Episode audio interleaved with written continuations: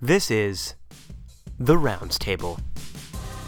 This week, a new technology to reduce hair loss during chemotherapy. And do people diagnosed with asthma really have the disease? Hello, and welcome to The Rounds Table, a weekly podcast about major new research in medicine, hosted online at Healthy Debate. My name is Amol Verma. I'm pinch hitting this week for your usual fearless host, Kieran Quinn. And today I am joined by my good friend, Nathan Zilbert. Basically, we've staged a mini coup this week and we're taking back the rounds table. That's right. So, no, we are giving Kieran a brief reprieve as he goes on to study and write his internal medicine board exam. So, wish Kieran all the best. And we're pinch hitting for this week. We're excited to talk about two papers. Nathan is going to talk about scalp cooling as a new approach to reducing hair loss during chemotherapy. And I'm going to talk about reevaluation of asthma in patients who have that diagnosed in the community. So let's just dive right in. Okay, Nathan, give me the one liner on your study. The one liner here is cooling a woman's scalp reduces her chance of chemotherapy associated alopecia when getting uh, systemic therapy for breast cancer. Oh, amazing. Okay, so that's really interesting. And I have to say, when I saw this headline, it kind of caught my eye. What was it about this study that made you want to talk about it? It's because I told you. yeah, because you suggested that I talk about it. No, so I mean, this obviously was there were two uh, studies in uh, an issue of JAMA last month that both addressed this topic, which I understand from further reading is a, a, bit of an established treatment in Europe or a prophylactic measure used in Europe for, for women getting breast cancer chemotherapy but there's not a lot of experience in North America. And these two studies from the United States looked into it in an American context. And the, the study that I'm going to focus on was a randomized controlled trial, the, the first such trial to evaluate this therapy. And it's a pretty simple concept to address a, a common and uh, distressing side effect of s- some chemotherapy agents, specifically hair loss, which I think we all would have some experience with with our patients or people that we know. And the, the main idea here is that simply cooling the scalp decreases blood flow to the scalp and the hair follicles and limits the flow of cytotoxic, cytotoxic drugs to those hair follicles and can decrease the rate of alopecia. And that's been shown to be effective in retrospective studies, and these investigators looked at it in a randomized controlled trial. It seems like such a simple concept. That's what I think I found so appealing. So tell us what the the design of the study was and who were the participants. So this was a, a, randomized controlled trial from seven centers in the United States, mostly major cancer centers, and it randomized women who were receiving either adjuvant or neoadjuvant chemotherapy for breast cancer in a two to one fashion to either active cooling of their scalp during, well, just before, during, and just after their uh, chemotherapy infusions, or standard treatment, which would be no cooling and they did this for four cycles of chemotherapy, either with anthracyclines or taxanes or combination of those two categories of drugs. And just you know, as a side bracket here, those are the standard, commonly used. Yes, these were all standard regimens for breast cancer, uh, adjuvant or neoadjuvant therapy. And they're commonly associated with hair loss. Yes. Yeah. And so, what was the intervention?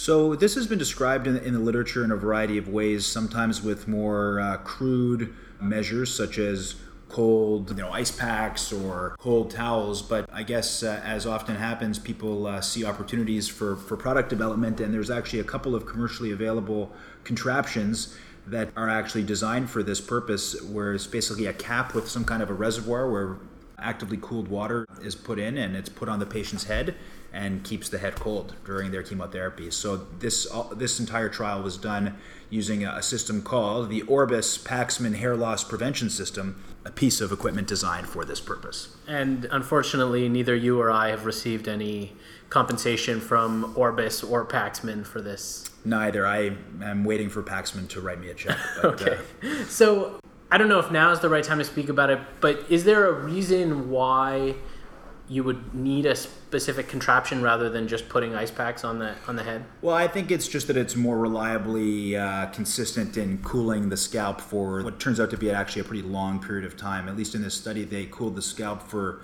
30 minutes before chemotherapy, 90 minutes after chemotherapy, and for the whole infusion. So at least you know a few hours. And I think to keep the scalp cold for that whole time using you know ice packs or you know cold towels would be probably less likely to be effective. And it, and it seems like even with this device, which we'll which we'll get to, uh, it requires correct use in order to have an effective outcome.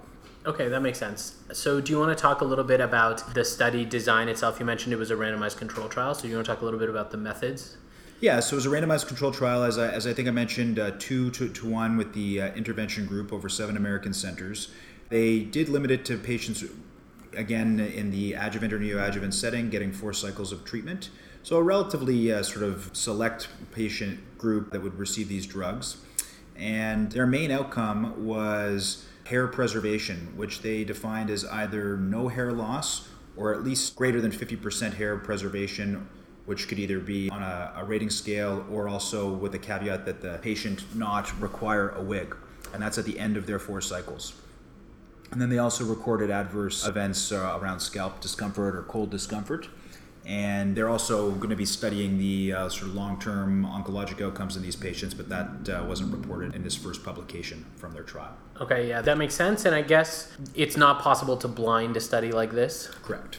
So um, I mean, I don't know. Maybe you could still put the contraption on people with non-cold water or something like that, but they but they didn't do that. Yeah, yeah. So uh, unblinded, and the outcome is a little bit subjective in that it's you know someone measures hair loss, but at the end of the day, I guess it's pretty hard to fake whether or not you need a wig, and you know there's not a lot right, of subjectivity and it's, and in hair loss. It's pretty hard to, to fake, I guess, being you know bald. Uh, yeah, and I guess fake is the wrong word, but be biased in your assessment of whether someone. Right. Is. I mean, yeah. I mean, I think yeah. we can acknowledge that there's an element of subjectivity, but based on I think the categories that they used as defining success of either no hair loss or having more than 50% of your hair seems like a pretty reasonable outcome to me. Perfect. And they measured the outcome after four cycles of chemotherapy. Yes. That was, Perfect. Yeah.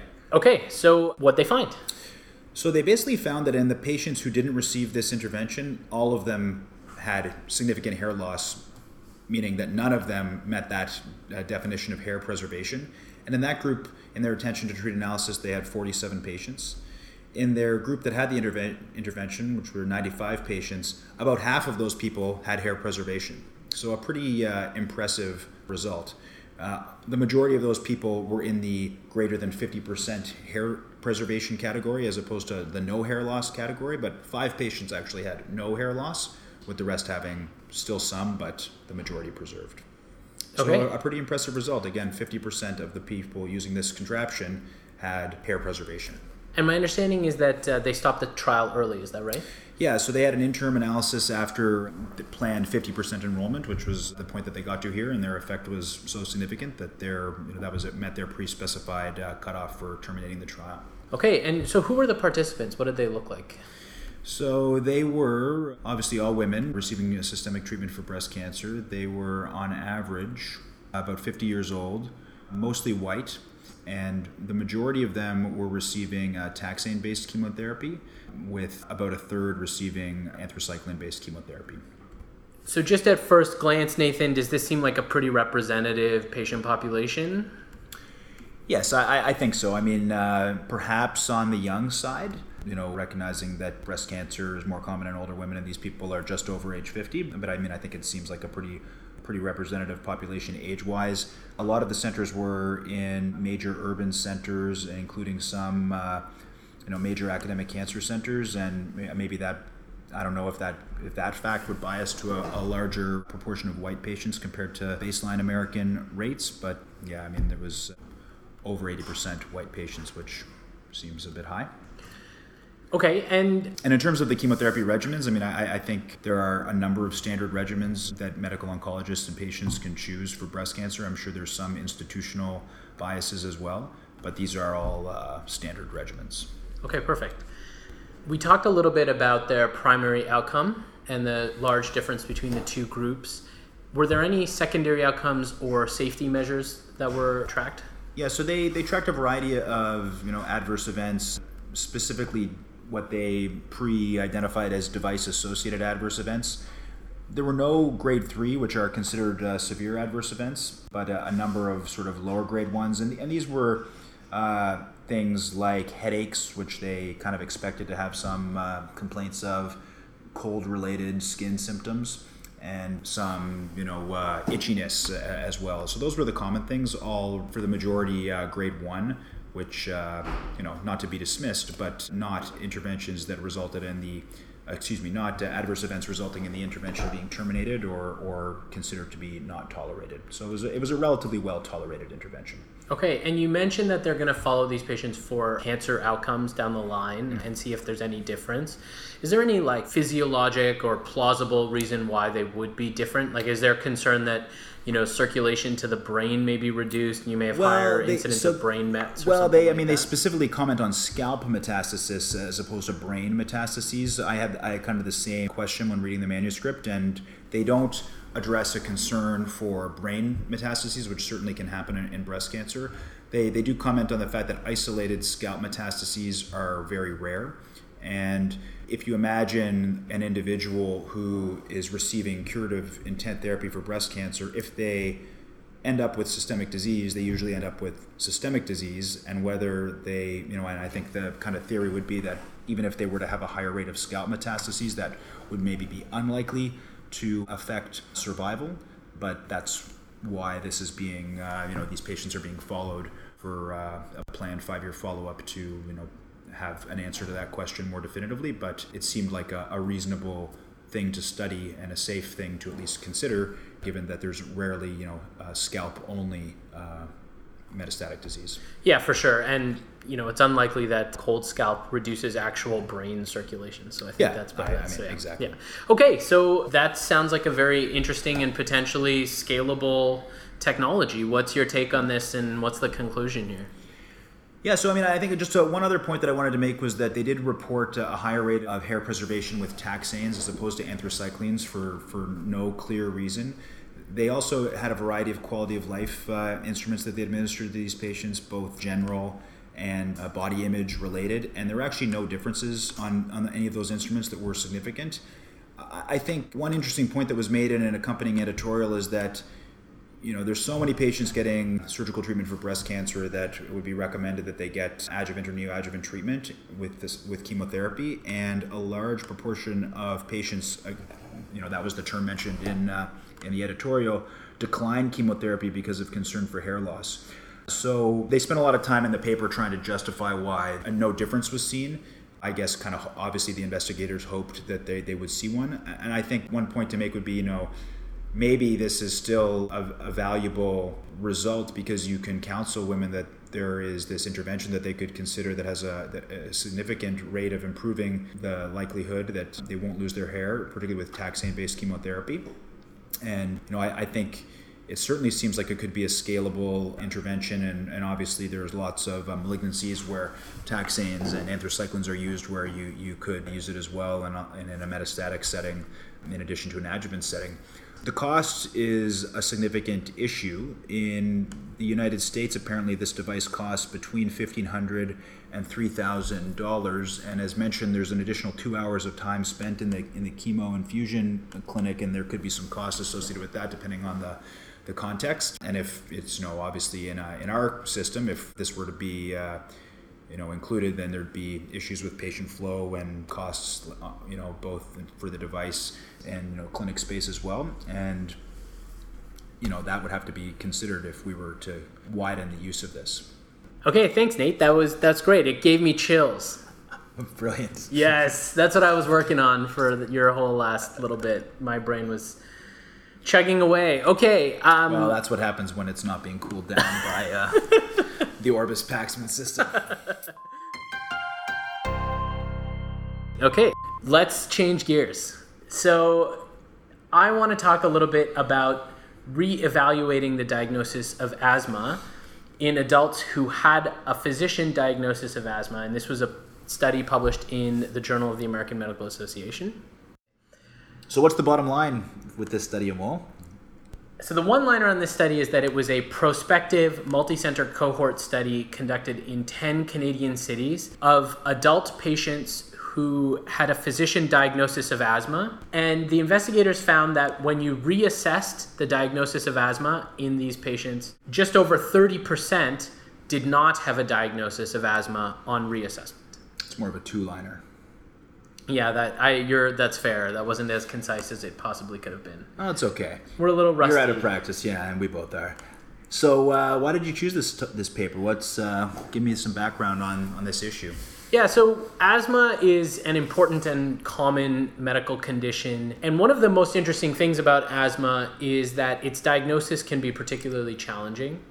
We know that uh, in the community, patients are often diagnosed with asthma on the basis of symptoms alone, whereas pretty much every guideline says that objective pulmonary function measurement is an important and crucial part of diagnosis of asthma. And so this study examines an important question, which is how often are people who are diagnosed with asthma and treated regularly for asthma, how often can asthma be confirmed in those patients, and how many of them could actually be removed from therapy altogether? And, I guess just to just to probe one thing you said, you know, do you think asthma is a challenging diagnosis, or do you think that it's often not diagnosed correctly?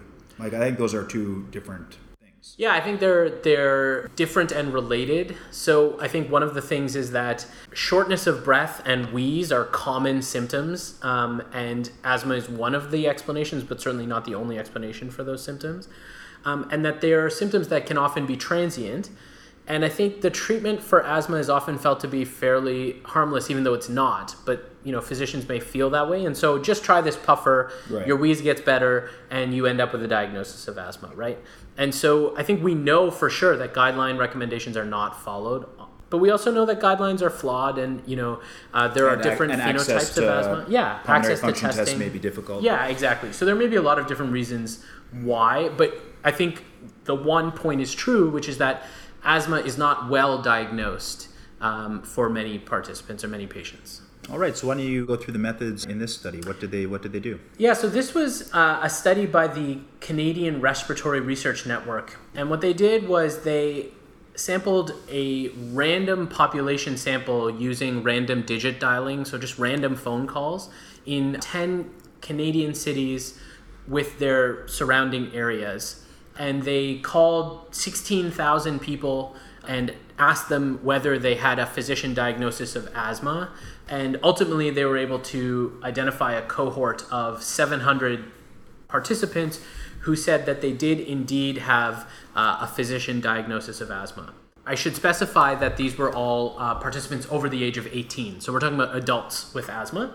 The investigators then tried to contact the physicians of those patients and were able to contact about 75% of the physicians and indeed confirm that the asthma was the diagnosis in those patients. And then they looked to see what was the concrete evidence or how asthma had been diagnosed, whether pulmonary function testing were done. And so then with this cohort, they put them through a four week algorithm or a four week protocol to reassess the diagnosis of asthma. And that protocol involved first performing spirometry with and without a bronchodilator. And then if the if asthma was confirmed, then that person was considered to have asthma confirmed. If it was not confirmed, then they went on to subsequent testing over a series of weeks, including methacholine challenge. And then, in fact, if, if they still did not confirm asthma, they tapered all of their asthma medications and then reassessed for asthma. And if at the end of that they still had not confirmed asthma, they saw a respirologist who did a full assessment and determined whether, in fact, asthma w- could be confirmed in those participants. It's a pretty interesting uh, design. You know, cold calling over ten thousand people to kind of get this population cohort. It's uh, it's not something that you see that often, is it? I mean, it's, it's interesting. I think it's a, a standard sampling technique for uh, a survey or, or population based studies, actually, these sort of random digit dialing. You see it more in large. Yeah, but then they end up. But then uh, they end surveys. up getting these people into the clinic and doing you know significant pulmonary function testing on them. So it's not just a survey. It's uh, I, I totally agree with you. So I think one of the strengths of this study actually is that it's theoretically at least a, a representative population sample from uh basically across Canada. Yeah. And so I think that's a that's a major strength of this study. You're right. So the, the major outcome for this study that they were interested in looking at was what proportion of patients could the diagnosis of current asthma be ruled out. And I want to spend a second and just think about that. So it's the diagnosis of current asthma at that time, which does two things. It one uh, could potentially call into question the original diagnosis of asthma. So some proportion of these patients maybe never had asthma. But also, there was some proportion of these patients who had asthma formally diagnosed according to guidelines and then did not have asthma again. Um, and so it raises two interesting questions around uh, whether the initial diagnosis was flawed or whether asthma is just a condition that waxes and wanes. and probably both is what we are seeing in these results. Yeah, so let's jump to the results. So the study population, I mentioned it was about 700 participants. They ultimately had complete follow up on 613 participants. The participants were an average of around 50 years of age, about 65% female, about 90% white. And they had to have been diagnosed with asthma in the last five years. So that was another sort of criteria that they used to make sure that it was a bit more stringent, that their diagnosis was fairly recent. And definitely adult onset. That's right. That's right. The average age at asthma onset, to speak to that point, was about 45 years or 48 years. So they were older uh, participant, uh, older when they were diagnosed with with the asthma. What they found was that in 33% or so of the of the participants, they were able to rule out asthma. They were able to stop all asthma medications, completely rule out asthma. And then when they even followed those people for an extra year, about 30%, so most of them still did not have have asthma. About 3% ultimately had asthma again either on the basis of symptoms or uh, repeat spirometry and methacholine testing that showed that they did have uh, reversible airway obstruction. So, you know, nearly one in three people who have a physician diagnosis of asthma, if you then put them through a subsequent reassessment of their asthma, do not have a diagnosis of asthma. That's a pretty headline grabbing conclusion. I agree. I mean, it's not quite half people don't lose their hair, but it's impressive. I, my favorite part about these podcasts is that we can feel as if we own the studies that we discuss. yes, Nathan, your study was superior to my study. and then you said it, but uh, carry on. Um, all right, so I think there's some really interesting things to, to dig into here. So, first, let's look at the initial diagnosis of asthma between the two groups. Okay. So, were there any differences between how asthma was diagnosed or by whom it was diagnosed among the uh, the patients who were ultimately confirmed to have asthma compared to those where it was ruled out? Yeah, so people who ultimately had asthma ruled out were less likely to have a formal uh, pulmonary function based diagnosis of asthma in the in the first place.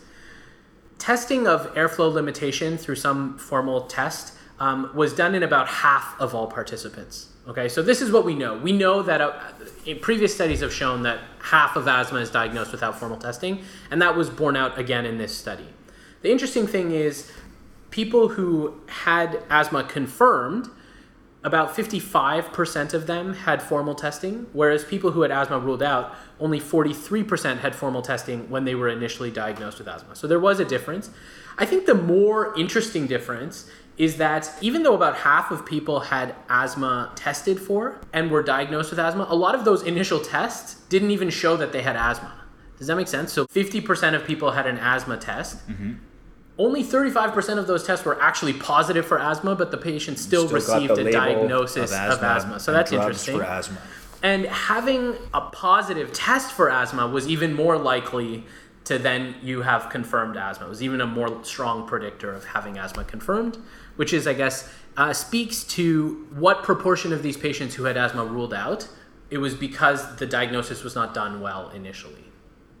Right? It speaks Yep. to the fact that there was problems with the initial diagnosis. At least, at least in a in a part of that group. Yeah, in a proportion of that group. Now, having said that, um, in people who had asthma ruled out, 40% of them had had spirometry done, so had had the diagnosis made according to guidelines, and you know a good 15 to 20% of them actually had confirmed asthma on spirometry initially. So there's still a population of people in whom asthma was present on one spirometry di- uh, test and then was not present on a subsequent test. So that's that second population.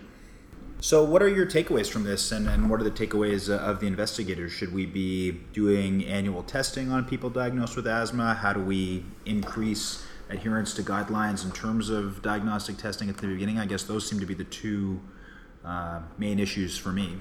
Yeah, so I think that the the major takeaways from this study are that first, using spirometry to initially diagnose asthma is really important.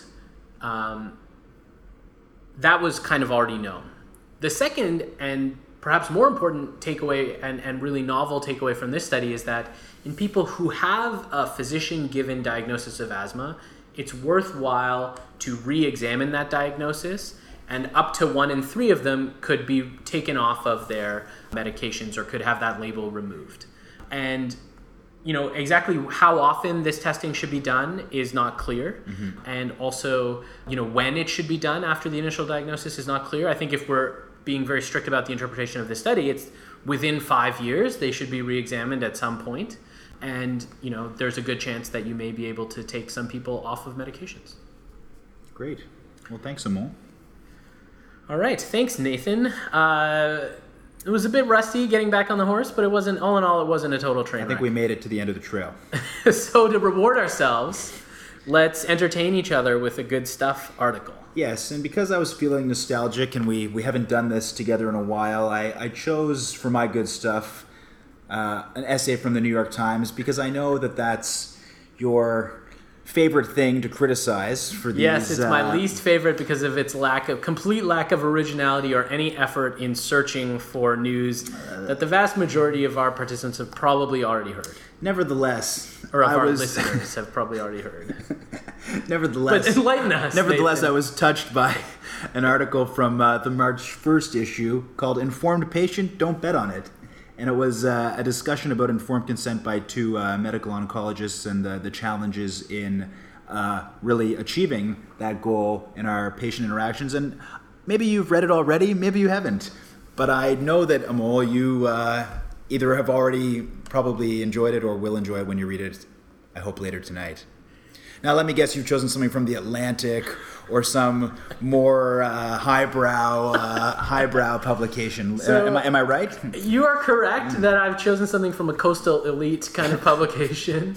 Um, so actually, our our, our uh, recommendations are somewhat uh, um, related in that uh, Uh, mine, I chose. mine just with fewer words. I chose an probably article- a, a lower reading level vocabulary.